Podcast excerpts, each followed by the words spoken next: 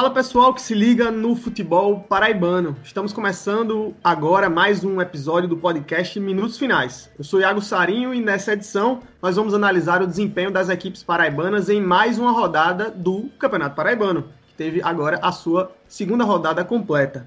Comigo aqui hoje estão Ademar Trigueiro e Pedro Alves. Sejam bem-vindos, companheiros. Um abraço, Iago. Um abraço também para o Ademar, para os ouvintes e nossas ouvintes também. Temos mais dois jogos para falar, né? A gente já fez um episódio anteriormente sobre o clássico Tradição também. É, e sobre o, o, jogo do Souza, né? Contra a Pere Lima. E agora vamos falar também dos dois jogos seguintes, né? Atlético Cajadeiras contra o São Paulo Cristal. E o jogo do Campinense nesse domingo, mais recente, contra o Nacional de Pato, uma vitória importante da Raposa. Temos aí, vislumbrando depois de duas rodadas, um um arremedo aí de cenário. Vamos ver se isso vai continuar. Temos o Botafogo líder, temos o, é, o Campinense lá embaixo, mas pelo menos, na verdade, estava lá embaixo, né? Conseguiu vencer.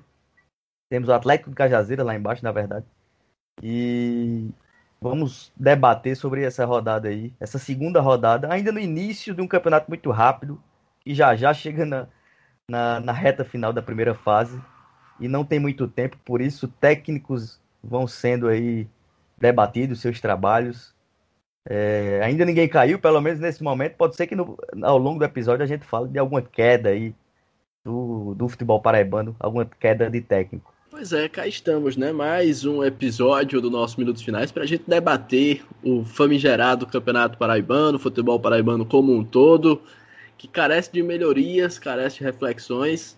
A gente vai tentar propor algumas coisas aqui para ver onde é que esse negócio vai dar. Bom dia, boa tarde, boa noite para vocês. Pois aí, é, você que acompanha tudo nessa edição de hoje, a edição número 82 do Minutos Finais, vamos falar, como os nossos colegas já trouxeram, bastante aí sobre esses últimos dois jogos que fecharam essa segunda rodada. Mas antes disso, você acompanha a vinheta da banda Razamate.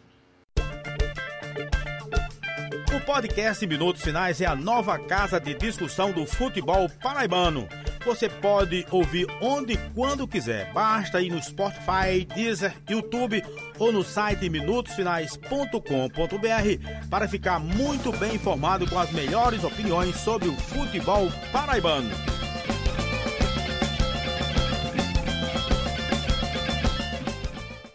Bom, estamos de volta com a edição 82 do podcast Minutos Finais. Antes de começar o nosso papo, Vamos lembrar da parceria com a loja Chic Chic, é claro. Loja Chic Chic tem um vasto catálogo de produtos temáticos da nossa cultura nordestina, só coisa boa, só coisa de primeira. Então vai lá no Instagram, arroba Oficial e se liga.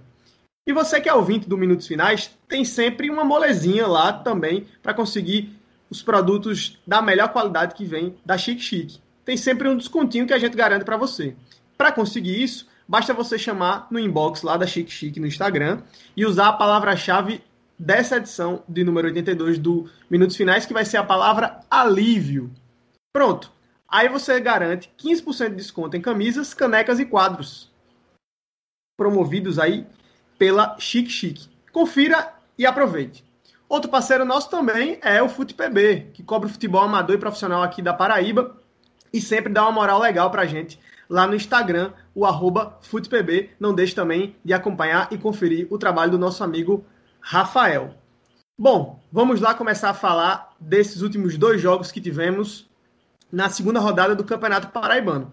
Vamos pela ordem cronológica, então, Pedro e Ademar, começar falando do Atlético de Cajazeiras, que recebeu o São Paulo Cristal no Perpétuo Correia Lima, o estádio Perpetão, lá na cidade de Cajazeiras. O jogo terminou empatado em 1 em um a 1 e com esse resultado, o São Paulo assumiu a vice-liderança do Campeonato Paraibano, somando quatro pontos, e o Trovão Azul chegou, é, enfim, ao seu primeiro ponto, conquistou o seu primeiro ponto na tabela, mas com o final da rodada acabou seguindo aí na lanterna da competição. Pergunto para vocês o que é que vocês viram desses jogos, o que é que vocês acharam dessas partidas e qual a impressão que a gente pode deixar dessas duas equipes para o decorrer da competição na próxima rodada que será a terceira, os times voltam a jogar o São Paulo já na quarta-feira, vai pegar o 13 às 20 horas lá no Carneirão, jogando em casa, e o Atlético vai para o José Cavalcante em Patos enfrentar o Nacional, só que só no próximo domingo.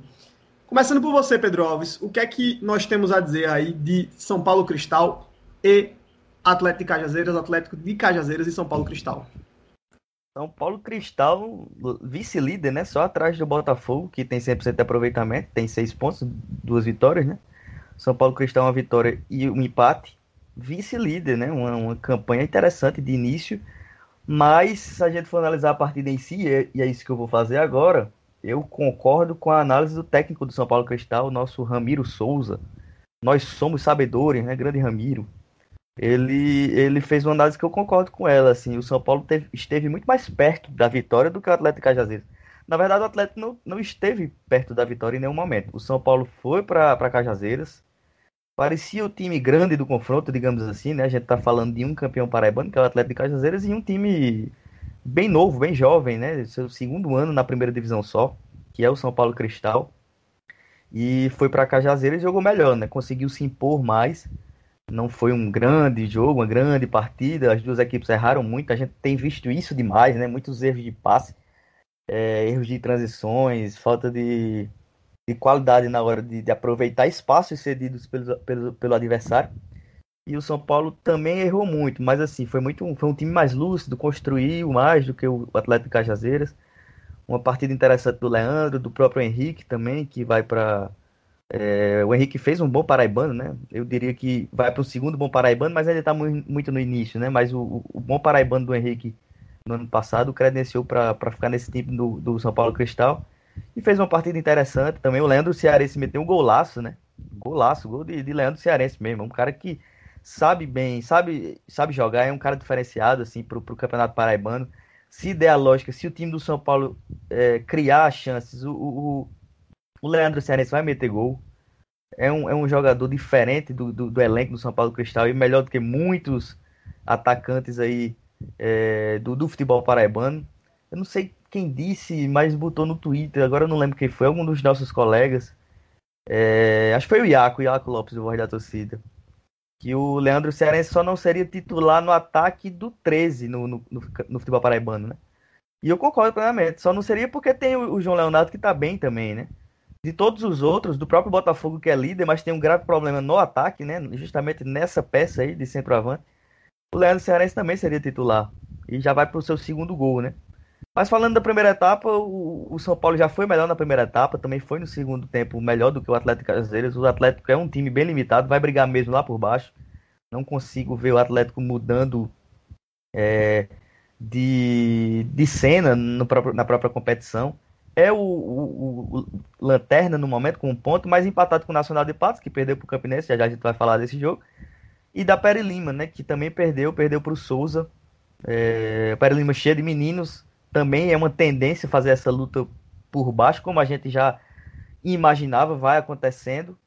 E Pere Lima e Atlético Cajazeiras aí, o Atlético na lanterna e a Pere Lima na vice-lanterna. Então, para o Atlético, empate, em tese, do que, em relação ao que foi o jogo, saiu até barato, né? Poderia ser pior. É, sobre o que os dois produziram, o São Paulo, como eu falei, já foi melhor, então esteve mais perto da vitória. Então, esse empate é, saiu barato em termos de jogo. Mas em termos de competição, um jogo dentro de casa, né, no Perpetão, com o calor a seu favor, né? Isso realmente acontece. Os times sertanejos já estão mais acostumados do que um time aqui da zona da mata, né? Da, da grande João Pessoa, que é o São Paulo Cristal, que é de Cruz Espírito Santo.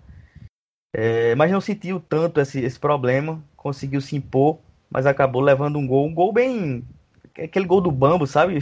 Bola chutada lá de fora da área, no desespero. Acabou sobrando para o atacante do, do Atlético Cajazeiras. Vou aqui pegar o nome. Foi um, um jogador que entrou no segundo tempo. É, acabou aproveitando. Então, foi isso que eu vi. É, acredito, como eu falei, que o Atlético vai continuar com essa luta. O São Paulo Cristal não me surpreende, honestamente. É, eu acredito que o São Paulo Cristal vai de fato lutar talvez assim por cima. É, a classificação é muito provável, mas eu até acho que pode dar uma perturbada boa, né? Ali para quem imaginava ser o Campinense o dono, pelo menos da terceira vaga, né? É, quem sabe o São Paulo Cristal perturbe essa, essa, essa colocação melhor, né? Sim, o gol foi do Renan Henrique. Acabou recebendo um, um chute errado e conseguiu botar para dentro, empatando a partida.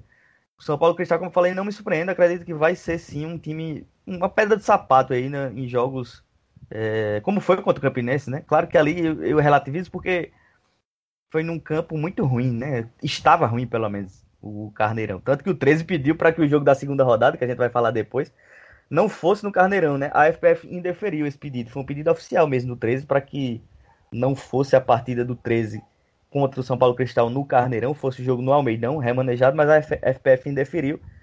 Então, a partida vai ser nesse Carneirão. Esperamos que não tenha chuva, porque aí eu acho que o Carneirão vai estar num modo melhor aí para receber esse confronto. Mas que o 13 tem que ter cuidado, porque o São Paulo Cristal vai tentando, buscando fazer uma boa história aí nesse campeonato desse ano. Pois é, Ademar. E como o Pedro falou, o Atlético com muita dificuldade para jogar dentro dos seus domínios, né? O Atlético vem passando por uma situação muito difícil dentro do campeonato agora, mas desde a pré-temporada, com aquela proposta inicial com a H9 Soccer de terceirização do departamento de futebol, deu errado, e nesse vai e volta, a equipe já passou por vários processos de formulação e reformulação, sem mesmo o campeonato ter começado. Nesse jogo, o Atlético começou perdendo, né, com o gol do Leandro Cearense, que saiu logo no comecinho da segunda etapa, no primeiro minuto, e o gol do Atlético veio aos 25 com o, justamente o, a finalização do Renan Henrique, né, numa bola de cobrança de falta, ele acabou conseguindo deslocar o goleiro do São Paulo Cristal, o Nunes, empatando o placar, dando números finais. Você acha, Demar, que tem ainda espaço para o Atlético de Cajazeiras evoluir nessa competição ou de fato essa briga ali contra o rebaixamento é tudo que o torcedor do Trovão, o apaixonado torcedor do Trovão Azul, vai poder esperar nesse campeonato estadual? Pois é, o Atlético encontra muitas dificuldades para jogar mesmo sob seus domínios, porque tem muitas limitações e teve muitas falhas em seu planejamento, né? Vale lembrar que o planejamento do Atlético mudou pelo menos três vezes, né? Então o Trovão tem, tem realmente muita instabilidade nesse sentido. Infelizmente, em decorrência exatamente de todas essas limitações, não tem como ser diferente. A briga é realmente na parte de baixo, e isso fica ainda mais evidente porque o Atlético já faz a sua primeira partida sob seus domínios, onde costumeiramente consegue ir bem, né? Consegue se fazer valer e não conseguiu a vitória. Então, ora, se você já tem um time limitado e você não consegue fazer valer o mínimo que é o seu mando de campo, que é onde você treina, onde você costuma trabalhar, onde você está mais habituado a jogar, então você vai passar apuros como um todo nas demais partidas, né? Vale destacar que o Atlético jogou fora de casa, jogou em casa, perdão, contra o São Paulo Cristal. Pela sequência, joga a próxima partida no José Cavalcante em Patos, recebe o Souza em casa, joga contra a Pere Lima, aqui em Campina Grande, no estádio Amigão, joga contra o 13, também em Campina Grande, recebe. Uh, joga contra o Botafogo também, fora de casa, né? Quer dizer, tende a encontrar muitas dificuldades o time do Atlético e joga apenas contra o Campinense aqui é, em, em Cajazeiras, né? Então, quer dizer, vai encontrar adversários muito fortes em diversos momentos fora de casa, né? Vai jogar é, contra o, o, Nacional fora de casa, depois encara também o, o, próprio Botafogo fora de casa, enfim, é delicada a situação do Atlético Cajazeiras, apesar de estarmos ainda na segunda rodada da competição, mas vale lembrar que são apenas sete partidas na primeira fase. Então, trocando em miúdos, 30% da competição já se foi, né? Aí vai precisar correr atrás realmente para recuperar o prejuízo. Vai ter que encontrar uns pontinhos por aí, senão realmente a briga de fato é contra a degola. E vale destacar que, pelo regulamento, esse campeonato tem uma linha muito tênue entre brigar por uma classificação e ser rebaixado. Então, qualquer pontinho adicional fora da margem, fora do esperado, já coloca a equipe lá para cima, já faz a briga ser na ponta da tabela.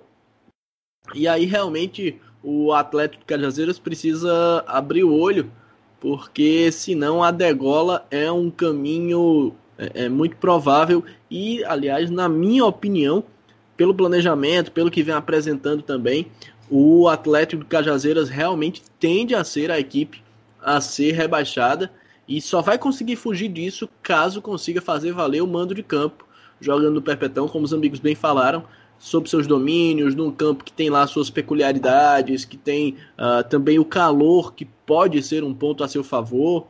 Enfim, o Atlético, para conseguir fugir da degola, vai precisar fazer o dever de casa, coisa que não fez nessa rodada. Então, sinal de alerta já precisa estar tá bem ligado lá pelas bandas do Sertão, para que o Trovão, que nas últimas temporadas se habituou a brigar na parte de cima da tabela, não faça uma visita novamente a segunda divisão do Campeonato Paraibano, como ocorreu há poucos anos atrás, né?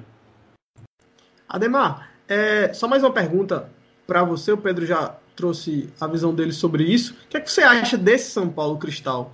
Até aqui com quatro pontos na vice-liderança. É claro que o campeonato só começou, mas também o campeonato daqui a pouco acaba. É só fogo de palha ou esse time tem bala na agulha para chegar mais longe? Eu acho que tem bala na agulha para chegar mais longe. Um dos aspectos pelo qual afirmo isso é o fato de ter um, um, um, atacante que sabe fazer gol, que se a bola chegar com o mínimo de decência, ele vai guardar, né? Foi assim contra o Campinense, foi assim contra o Atlético de Cajazeiras e os próximos adversários do São Paulo que abram o olho, porque se vacilar vai tomar, né? São Paulo Cristal já recebe o 13 na próxima rodada, também no estádio Carneirão, e aqui vale um, um comentário à parte. Primeiro, o 13 pediu é, com razão a, a mudança do local da partida. O 13 tem sim razão para fazer esse pedido, mas ao mesmo tempo a Federação Paraibana de Futebol tem também razão para negar. Porque, ora, a, a partida do Campinense já aconteceu lá. Se era de um estádio ser barrado pela falta de condições, ninguém deveria jogar lá, né? Então, se começou a competição lá, se houve o aval para que começasse a competição lá, fica mais complicado com o trem andando mudar o endereço da partida. E o segundo aspecto ao qual é, eu, eu, me apego é o fato exatamente do fator Carneirão, né? São, são situações entrelaçadas. O, assim como o Atlético de Cajazeiras precisa se fazer valer do estádio Perpetão, São Paulo Cristal precisa se fazer valer do Carneirão. Só que a briga do São Paulo Cristal é na parte de cima da tabela. E a gente já vem dizendo isso desde os primórdios da montagem dos elencos, visando a temporada atual, né? O, o São Paulo Cristal desde então já despontava ali, claro que de uma forma especulativa, como terceira ou quarta, na pior das hipóteses, quinta força por ali, né? O Campinense começou a montar um elenco sob muita desconfiança, o Nacional de Patos e o São Paulo Cristal empolgavam um pouco mais. E o Souza também era uma incógnita. Então eu avalio que o São Paulo Cristal tem sim condições de brigar na ponta de cima da tabela, como aliás está fazendo. Restam cinco partidas, ou seja, são 15 pontos por disputar. Eu me atrevo a dizer que com mais uma vitória e um empate aí nessas próximas partidas, o São Paulo Cristal se garante na próxima fase e vou além, né? Se conseguir realmente é, encontrar resultados positivos dentro do seu, do seu estádio, eu não vejo por que é, o São Paulo Cristal ficar fora do, do G2. Vou ser muito sincero e muito entusiasmado com o pessoal lá dos, dos aguardentes. Eu acho que o São Paulo Cristal tem condições de brigar pela ponta de cima da tabela, sim, e aliás tem feito isso, né? Tá aí, cachaça não é etanol, mas o a Ademar tá apostando aí no combustível no São Paulo Cristal para chegar com força nessa reta final. Bom, vamos agora partir para o segundo jogo, um jogo que chamou muita atenção nesse domingo, Campinense e Nacional de Patos no Amigão, mais um jogo tecnicamente bem difícil de assistir e o Campinense na reta finalzinha do jogo acabou conseguindo encontrar um pênalti, um pênalti bastante discutido já até aqui. Vou querer saber a opinião de vocês sobre a penalidade, se foi ou se não foi. E também sobre esse resultado, o Campinense que, com muitas desconfianças, troca de treinador, chega para essa segunda rodada e consegue sua primeira vitória na competição, sai lá de baixo para a quinta colocação, hoje está aí dentro do G6, ainda numa posição de inferioridade, mas já chega a sua primeira vitória e na próxima rodada, né, a Raposa vai enfrentar o Souza lá no Marizão, um confronto direto por posições na tabela, enquanto o Nacional de Patos vai receber em casa, no José Cavalcante, a equipe do Atlético, que a gente acabou de comentar sobre a partida do Trovão contra o São Paulo Cristal. Pedro Alves, o que, é que você achou de Campinense e Nacional de Patos? E vou começar pela parte mais complexa. Foi ou não foi pênalti? Olha, o Guilherme fez de tudo para fazer pênalti, mas assim, no momento que foi marcado, eu acho que o Cláudio se jogou e não houve ação faltosa. É, o, o, Guilherme realmente foi imprudente, colocou a mão, as duas mãos no Cláudio, assim, para meio que tentar controlar o movimento dele, mas eu não vi ação faltosa. E, e, e percebi uma, uma, uma, um mergulho do, do Cláudio no momento em que o Thiago Galdino marca o pênalti, né? Então eu não achei que teve uma força suficiente para se configurar uma ação faltosa. Acho que o Thiago Galdino errou, mas também não sacrifico ele porque é um tipo de movimento, de movimento você vendo no ao vivo, rápido, né? Que dá para induzir a, a, marcação do pênalti, né? O zagueiro do Nacional de Patos foi muito infantil, acabou vacilando ali e deu essa margem. Mas se for para cravar o que eu achei, de, depois de ver muito, eu particularmente não achei que foi pênalti. E já na reta final o, do jogo, o Campinense conseguiu, com o Aleph, abrir fechar, fechar o placar para garantir essa vitória. Mas falando sobre o jogo, um jogo muito ruim, acho que o pior do que, dos que eu vi, pelo menos em, em, campo bom, em campo que prestava, né? O tapete do, do amigão tá admirável. E a turma que joga mal, que joga muito mal lá, talvez tenha que refletir sobre a carreira também, né? Porque não tem desculpa do terreno. O amigão tá maravilhoso para a prática do futebol. E o que a gente viu foram erros sucessivos de ambas as partes. O jogo foi muito fraco, o primeiro tempo foi horroroso mesmo, assim. É, não teve, teve uma chance boa só, em 45 minutos, que foi do Campinense. O Campinense foi a melhor equipe da partida, é, mas assim, ainda muito abaixo do que deveria apresentar pela tradição que tem, né? Pelo elenco que tem, eu acho que não tem muito o que fazer mesmo. A gente viu um Campinense que não tinha jogo pela direita, não tinha jogo pela esquerda. É, por dentro também não. É um time que você só vê um jogador um pouco mais diferente, que é o Cadu, mas também não é nada demais.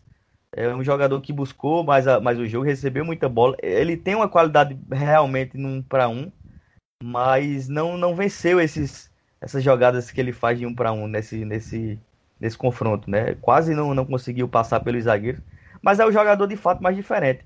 É, faltou muito, faltou o Marcelinho entrar mais no jogo, né? O meia. É, então ficou um time sem nenhuma possibilidade, nenhum é, uma força de construção nenhuma, a gente viu. É, mas foi a melhor equipe, foi o time que tentou mais, o Nacional hum, pior ainda, o Nacional de Pato sinceramente me decepciona nesse, nesse jogo, acho que dava para jogar mais. É, Nessino não jogou bem, nenhuma, nenhum dos laterais também, volantes, enfim, muitos erros. O próprio Fernando Pires, que é um jogador melhorzinho também, não jogou nada muitos erros de, de, de, de transições, sabe? Momentos que a, a, o adversário cedia espaço para você minimamente acertar um passe ali, não. Era muito passe errado, bola atrás de que deveria ir para frente, é, passes de um metro, velho, de, de, meio metro, a galera errando. Então o, o Nacional de Patos foi muito mal mesmo, assim. No segundo tempo a coisa melhorou um pouquinho. O Campinense continuou sendo o, o time que mais tentava e aí conseguiu uma, duas chances mais claras. Uma, uma delas o Camilo conseguiu fazer uma bela defesa.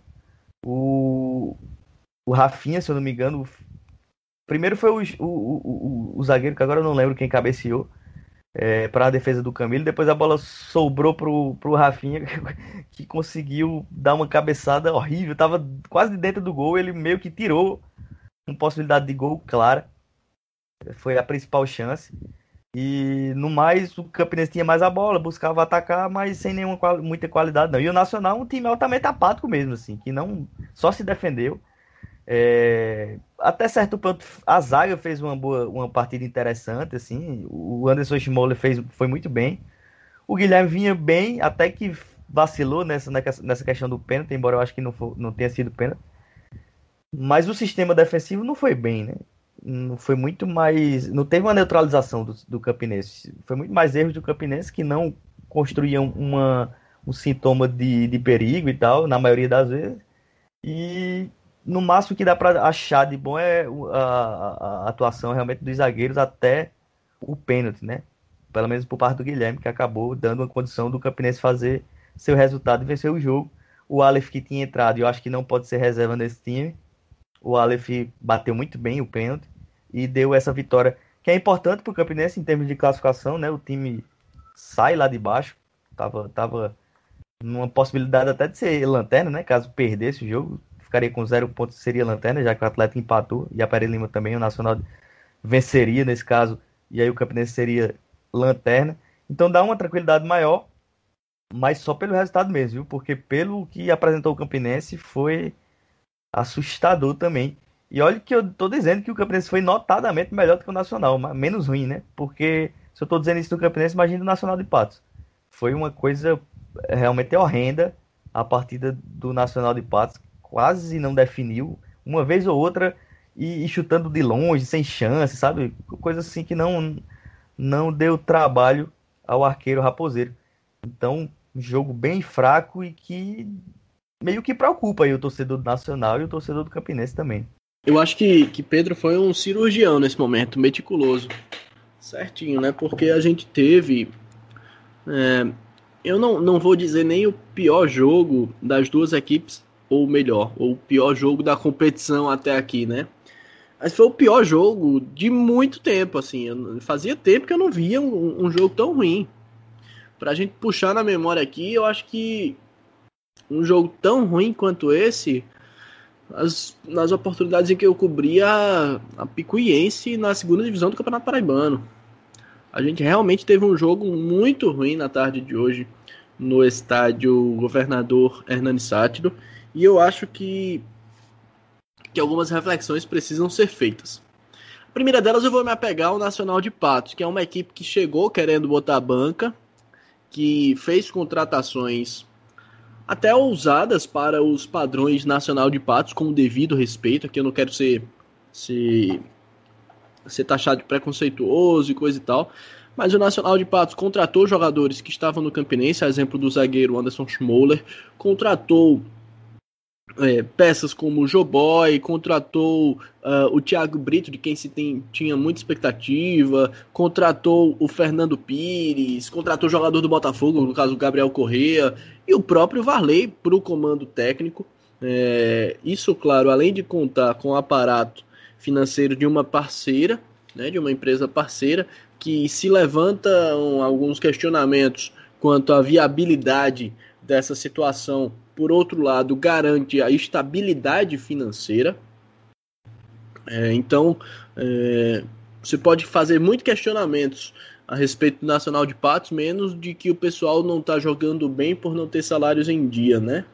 Então, salário em dia não é uma questão para o Nacional de Patos. É algo que, conhecendo a empresa que está bancando o futebol por lá, a gente sabe que acontece rigorosamente, religiosamente, né? Então, Nacional de Patos já começa atrás nessa disputa, eh, tem apenas um ponto conquistado na competição e realmente vai precisar ficar mais ligado para conseguir alcançar os objetivos do time patoense que visam a disputa, pelo menos na ponta de cima da tabela, né? Quanto ao Campinense, vamos lá, o Rubro Negro é um time que não apenas joga mal, é um time que joga mal e é limitado.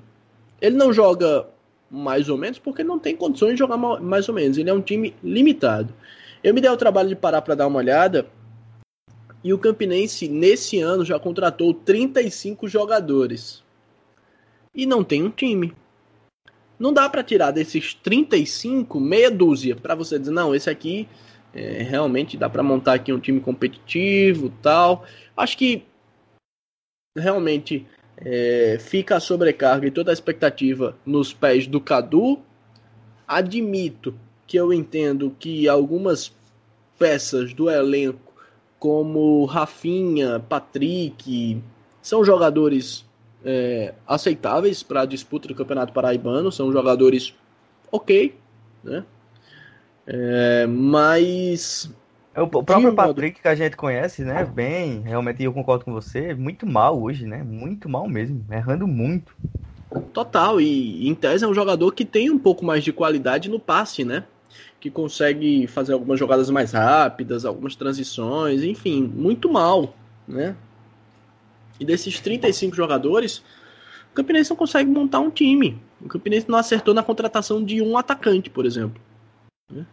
Isso aqui, claro, levando em consideração o fato de Cadu não ser este atacante, né? Cadu é um extremo, um atleta que joga pelas pontas, né? Não é um, um homem de referência, não é um fazedor de gols. E aí você não pode esperar que ele resolva sempre, né? É, tem limitações na defesa, tem limitações no próprio gol. O Rafinha conseguiu realmente uma das jogadas mais emblemáticas que melhor retratam o futebol do Campinense no dia de hoje. Debaixo da trave ele jogou para fora. enquanto eu acompanhava a partida, eu refletia com meu pai. Eu dizia, pai, é, o Campinense nesses últimos anos abusou de contratar jogadores, mas abusou também de errar nessas contratações, né? E a gente refletia do fato de que se voltando de se, se voltando de 2019 para cá o Campinense nunca teve assim um, um time bom, né? É, tinha alguns momentos, alguns lapsos, enfim, mas em 2019 dava para tirar ali a dupla de zaga, uh, realmente era bem por aí, né? Tinha o Richardson, teve o Ferreira que passou por lá rapidamente, tinha o João Vitor na lateral esquerda que era bem aceitável, tinha Iranilson, Neilson, enfim.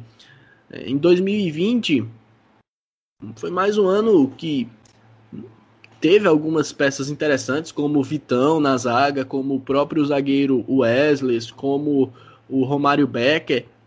Enfim, e nesse ano de novo, né? Tem mais ali três, quatro peças que são razoáveis a interessantes, mas não tem um conjunto a reflexão era em torno disso, que se juntando as três últimas temporadas do Campinense, seria difícil montar um time realmente competitivo para disputar as coisas as quais ele diz que vai disputar. Vai disputar um campeonato paraibano para para brigar por título, que vai brigar por um acesso, e a gente sabe que o caminho não é por aí, né? O buraco é mais embaixo. O céu não é algodão doce. E em torno disso a gente refletir também sobre algumas escolhas que precisam ser melhor repensadas no futebol paraibano como um todo. E eu vou me ater ao exemplo do Campinense propriamente. O Campinense ano passado tinha dois atletas que saíram do clube sob muita muito protesto, né? São os casos do Rafael Biapino e do Fábio Júnior.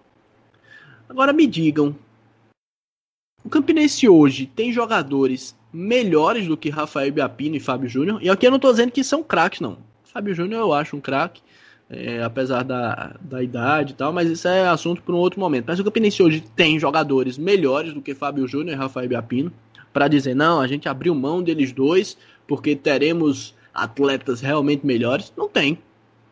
E a gente para para pensar de novo na questão do orçamento. O Campinense contratou 35 jogadores. É necessário ter um elenco de 35 jogadores para disputa de um campeonato paraibano de tiro curto, que no máximo vai fazer ali 11 jogos. Não é muito, não.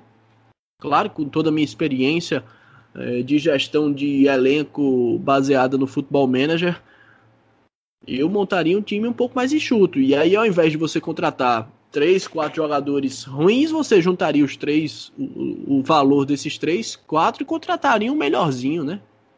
Minha opinião, pelo menos, é essa. Eu acho que funcionaria.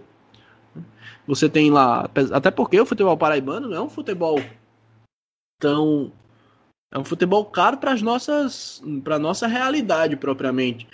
É, mas é um futebol caro na realidade da maior parte dos clubes do país, né? A gente não está colocando é, 13 Campinense Botafogo para jogar contra orçamentos milionários como a gente encontra no eixo sul, sudeste propriamente, né?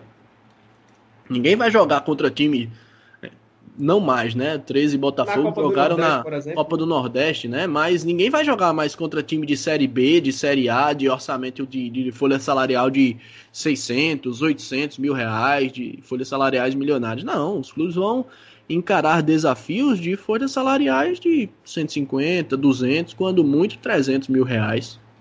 Será que precisa mesmo de tudo isso? Então, assim, muita coisa precisa ser repensada, né? Mas o, o, a, a, o, o cerne disso tudo é que a gente tem não apenas o Campinense, mas um campeonato paraibano de um nível técnico baixíssimo, um dos piores dos últimos anos. E que a gente está trazendo aqui o Campinense como Judas, mas todas as equipes do Campeonato Paraibano precisam rever suas concepções de futebol, porque senão o negócio complica. E se outrora a gente imaginava, vislumbrava a possibilidade de brigar lado a lado contra estados com um pouco mais de tradição futebolística, exemplo do Pernambuco, que está aqui de lado da gente, né? E que também está no, no momento conturbado, a gente precisa ficar de olho para não estar tá com o futebol a Sergipanado, né? com o devido respeito aos times de Sergipe, ou é, ligado também a comparado no mesmo parâmetro dos estados do, do Sergipe tá melhor, do né? estado né? Sergipe Piauí, tá, né? tá na Série B, né? Exatamente, o Sergipe tem, tem três vagas na Copa do Brasil. A gente tá pior do que Sergipe nesse momento. Né? A disputa então, agora assim, é com o Rio Grande do Norte e Piauí, né? E que diga-se de passagem, Rio Grande do Norte, porque os times de lá estão muito mal, mas a condição deles lá é melhor do que a nossa. Né? A gente tá no mesmo parâmetro, no mesmo patamar do futebol do Piauí. É isso. Ô, ô Pedro, e nessa disputa entre ex e atual, no caso, tendo como referência a FDA Sports, deu melhor para a Raposa. Mas você acha que isso é um reflexo do trabalho da FDA, do recurso aí implementado, implementado ou mal implementado é, pela FDA no Nacional de Patos, ou realmente esse foi um jogo que não era para ter vencedor? É, o jogo estava até caminhando para 0 a 0 né? Quando eu falei que o, se fosse para alguém ganhar, o Campinense tinha feito mais por onde, realmente eu acho isso, mas assim, tava realmente caminhando pro 0 a 0 né? O 0 a 0 parecia muito mais no norte do que uma vitória de alguém. Mas em relação a isso, da FDA, acho que não é um jogo que define isso, né? O, o confronto, como eu falei, foi muito nivelado por baixo. Poderia ter sido 0 a 0 e aí a FDA teria empatado fora de casa, com o Nacional de Patos, né? É, não acho que também, sinceramente, não vejo que se não fosse a FDA, fosse outro trabalho no Nacional de Patos, se seria melhor ou pior, sabe? Não, não, vejo hoje no Nacional de Patos, o que é natural até. Fazer futebol no sertão é muito difícil, né? E nem, nem todo mundo tem um pouco mais de expertise do que o Aldeone, por exemplo, que tem um pouco mais. Nada demais também não, né? Mas a gente vê sempre um Souza que não luta para cair, o que é um, um, um, bom valor, e em muitos momentos até chegando em semifinal e tal. E não é todo clube que, que tem essa expertise do Aldeone, né? Esse conhecimento de futebol, né? Sendo mais claro. Eu não acho que sem a FDA o Nacional estaria melhor. Honestamente, não vejo que a FDA seja esse Roberto Scalo todo, mas também não, não, não acho que sem ela estaria diferente, não. Mas é o que temos aí para hoje. O Campinense está sem FDA, está sem a tal empresa que terceiriza futebol, departamento, departamento de futebol. Mas está uma coisa complicada? Aí é, é, é uma questão de investimento que é pequeno e também não dá para cobrar quando o investimento é pequeno. E não parece ter também profissionais é, tão capacitados a, a, ao ponto de conhecer o mercado para fazer time barato, bem barato e bom, né? Então, nesse momento, falando dessas duas equipes, eu acho que é muito menos modelo e muito mais falta de investimento por uma questão histórica e cultural de diretorias que contraem dívidas e tal é, e deixa um clube sem, sem saúde nenhuma financeira. E aí não, não dá para cobrar do Felipe Cordeiro, que hoje é o presidente do Campinense, um time muito melhor, ou do Cleodon, presidente nacional de Patos, um time também vistoso, que lembre os áureos momentos do Nacional de Patos. Eu acho que tá tudo na conta aí, natural, sinceramente. E falando sobre os dois treinadores, teve a estreia do Ranielli, à frente do Campinense, tem o Ranielli é, que assumiu o Campinense após a demissão do Ederson Araújo, né? Então o Raniel Ribeiro, conhecido Futebol Potiguar, também já havia trabalhado no próprio Campinense é, como preparador físico, também teve passagem pelo Botafogo, né, se não me engano. E agora assume a Raposa, primeiro jogo, como vocês já debateram muito bem, a qualidade técnica não foi o fator preponderante, mas o time conseguiu vencer. Do outro lado, o Varley, que está tendo a sua primeira oportunidade como treinador titular mesmo, né? já havia treinado aqui para o Botafogo, mas de maneira interina, e agora comandando o Nacional de Patos, tinha uma expectativa muito grande sobre esse time, contratações interessantes para o nível do futebol paraibano, como vocês também já abordaram, mas por enquanto os resultados não vieram e a batata meio que do Varley parece estar assando, né? Já tem, tem, tem quem diga que talvez quando o pessoal estiver ouvindo esse nosso programa aqui, o Varley já nem seja mais o técnico do NASA. Vocês acham que é muito cedo para essa pressão toda em cima do Varley e dá para dizer alguma coisa já do trabalho do Ranielli? É, sobre o Raniel, eu não vi nada diferente do que o Ederson estava apresentando também, não. Sinceramente. É, um, é poucos dias que o Raniel tem. Então a equipe que estava com o Ederson é a mesma, praticamente. Com algumas baixas, né? Alguns jogadores foram dispensados, como Jaquinha e tal. Outros atletas. Mas tudo do mesmo, né? Muito ruim. Só que agora num campo melhor, né? Eu acho que a, a, a relativização é, é ainda mais. Deveria ter sido mais clara e, e, com o Ederson do que no campo bom como um amigão, né? Mas claro que o Raniel não tem responsabilidade nenhuma, chegou há pouco tempo. O Varley tem poucos jogos, também não dá pra analisar. E, cara, assim, você vê o jogo, você vê o Varley indignado com cada passe, velho. Cada passe fácil, sabe? É aquela, tem muita coisa que não é o, o técnico, velho. Não, não, tem como acreditar o técnico. É, cada passe horroroso, o Varley ficava louco lá na, na beira do campo, o Raniel também, várias vezes. Enfim, é, eu, eu, vejo sinceramente que é muito mais uma, uma falta de material humano do que omissão ou negligência ou erro desses dois técnicos, sabe? Puxando pelo Varley, que é quem tá, digamos, com a batata assando, uma saída do Varley vai resolver o quê? Assim, pode até resolver, mas eu não acho que a questão é a comissão técnica. Nem achava com o Ederson. É, agora é o Raniel que chegou no seu lugar. Ele, imagino, não vai ser discutido agora, até porque venceu o jogo também. Mas o Varley, que eu acho que já está sendo discutido na. Acho não, eu tenho a informação que está sendo debatido já o seu nome na cúpula da FDA e, portanto, do Nacional de Patos também. É... Não vejo sentido algum racional para ser discutido o Varley com esse elenco que está aí com esses jogadores que erram passos de meio metro, não tem muito o que fazer, não. A FDA que tem uma boa experiência com troca de treinadores, né? Vindo Campinense no ano passado. É, e de fato, esse tempo todo treinando, né? Uma pré-temporada bastante longa por conta dos adiamentos que o campeonato teve. E aí, com dois jogos, você já demitiu o treinador. Planejamento zero, né, Ademar? É, eu tô nessa também. É, assim como eu entendo que a demissão do Ederson foi prematura, caso ocorra a demissão do Varley, seria prematura também e diz muito mais sobre o planejamento do que sobre o trabalho do treinador, né?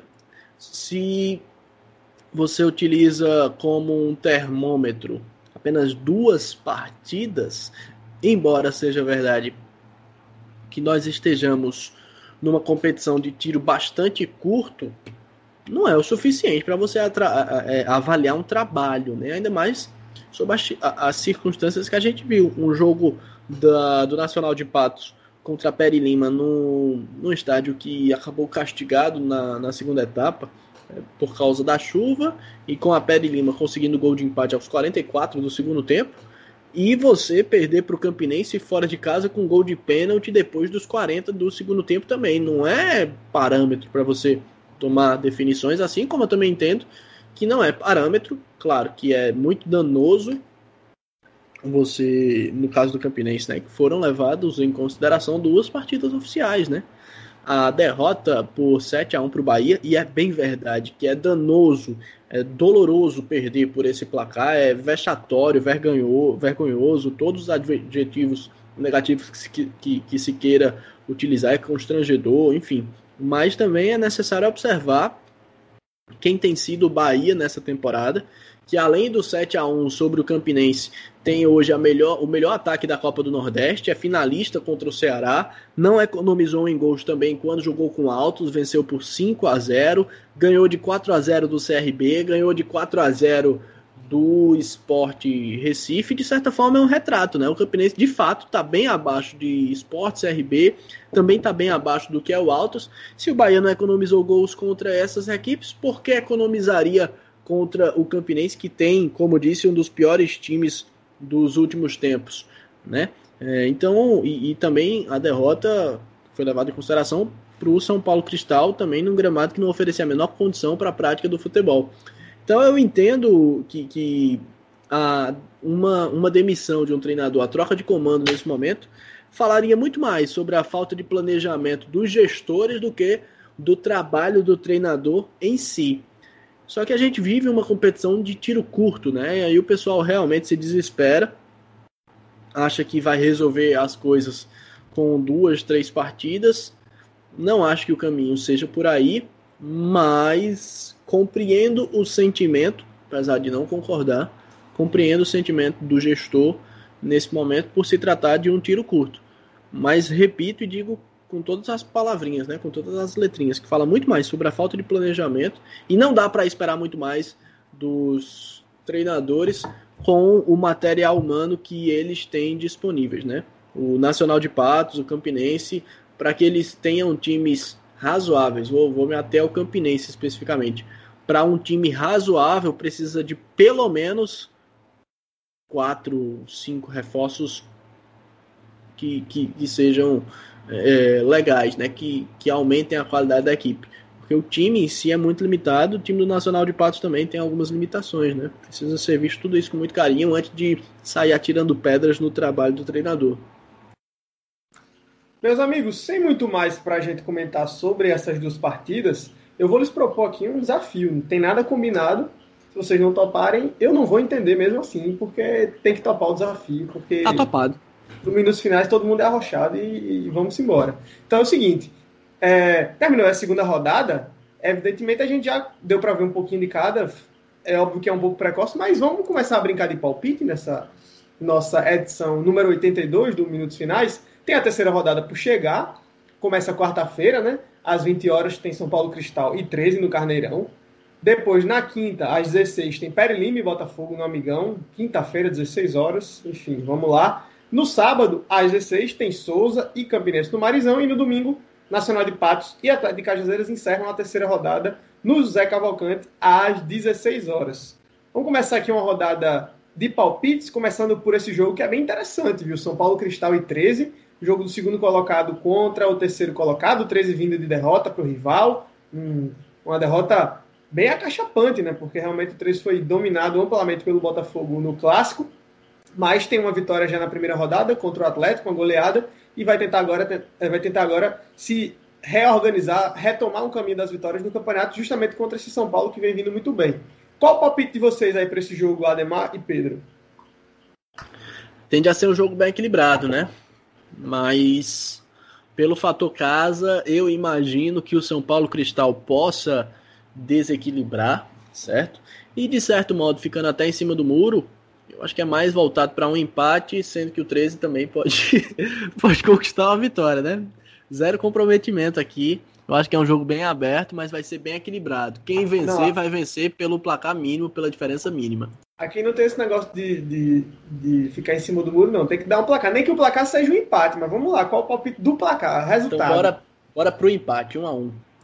1 um a 1 um, Ademar para São Paulo Cristal e 13. Pedro Alves, você que é um cara que não fica em cima do muro, me diga aí. O que é que você acha para essa partida? Eu acho que é uma pedreirinha pro 13, viu? Eu acho que é empate também. Eu vou de 0 a 0 0 a 0 Tá? E eu vou apostar na vitória do Galo, viu? Acho que dá 13 nesse jogo. São Paulo Cristal aí vai ter dificuldade, mas acho que o 13 consegue arrancar. É, vai impor dificuldade do São Paulo, mas acho que o 13 consegue arrancar uma vitória 1x0 pro 13. Pere Lima e Botafogo.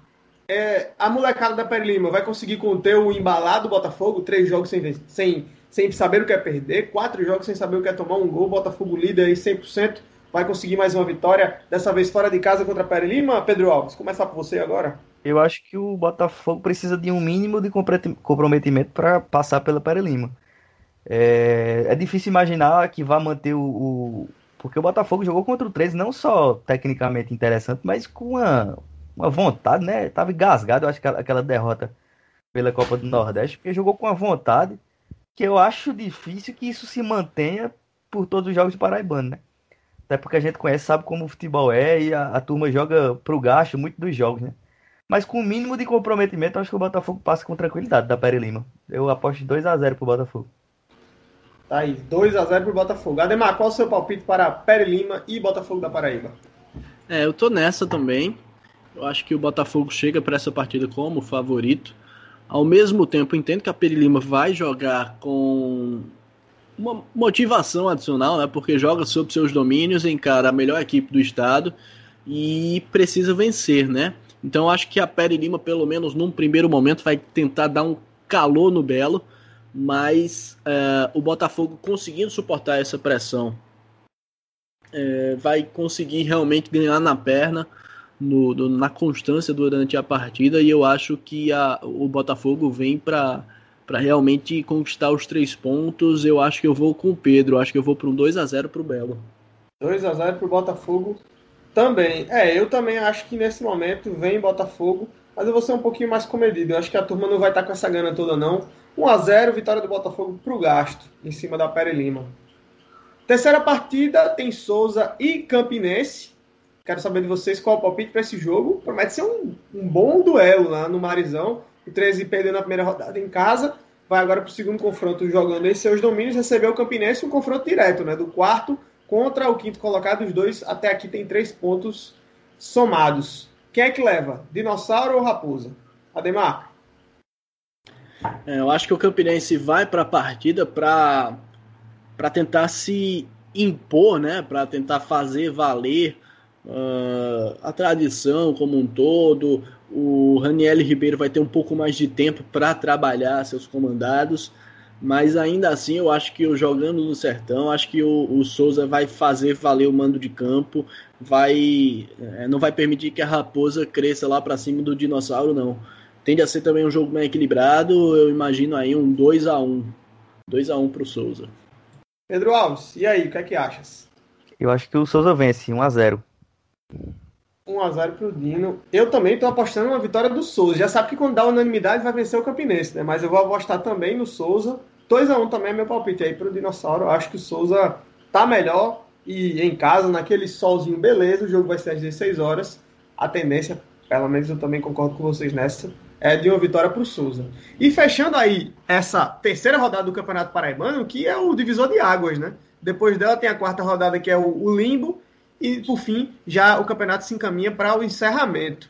Nacional de Patos e Atlético, um jogo dos desesperados, né? Os dois times aí com apenas um ponto na tabela, um derrotado nessa partida seguramente deve assumir, ou, ou provavelmente deve assumir é, a lanterna, né? Vai depender justamente do jogo entre Botafogo e Pere Lima. Pere Lima também tem um ponto, mas uma derrota aqui pode ser crucial nessa briga contra o rebaixamento, assim como uma vitória para fugir dele. O que, é que vocês acham? Nacional e Atlético, dá Canário do Sertão ou dá Trovão Azul?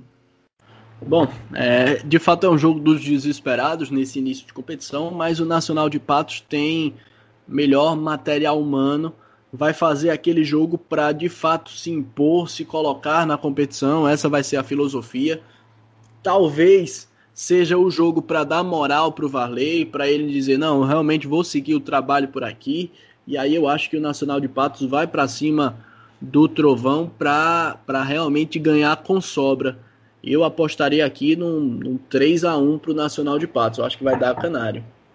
Isso sem levar em consideração o fato de o Atlético de Cajazeiras ter a pior equipe da competição. Eu acho realmente que vai dar Canário. Aí numa vitória até confortável do Nassa em cima do Atlético. Meu amigo Pedro, o que, é que você acha desse jogo? Eu acredito que é a primeira vitória do Nassa também, mas assim, nada de bonito não. Jogo difícil, 1x0 para o Nacional. Aí, Pedro apostando 1x0 pro Nacional. Eu vou também apostar na vitória do Nacional, mas vou dar um placar diferente. 2x1, Nacional vencendo. Não sabemos se com ou sem Varley no comando técnico. Ao longo da semana a gente com certeza vai ter essa resposta. Talvez ainda, estamos gravando esse programa logo após a partida entre é, Campinense e Nacional de Patos. Então, se brincar, quem estiver nos ouvindo já vai ter essa resposta. Meus amigos, palpites anotados já passada aí essa nossa discussão, Acho que vou agradecer mais uma vez a presença de vocês aqui nessa nossa edição de número 82 do Minutos Finais. Agradecer também, claro, a quem nos acompanhou até aqui, quem veio até o final dessa edição do nosso podcast, que está disponível em todos os agregadores. Se tiver algum que você procurar e não achar, avise para a gente que a gente bota lá também. E, claro, pedir que você compartilhe se gostou do conteúdo e esteja conosco também nas próximas edições. Vou encerrando por aqui a nossa brincadeira, agradecendo a todo mundo novamente, deixando um forte abraço. Até a próxima aqui no Minutos Finais. Valeu!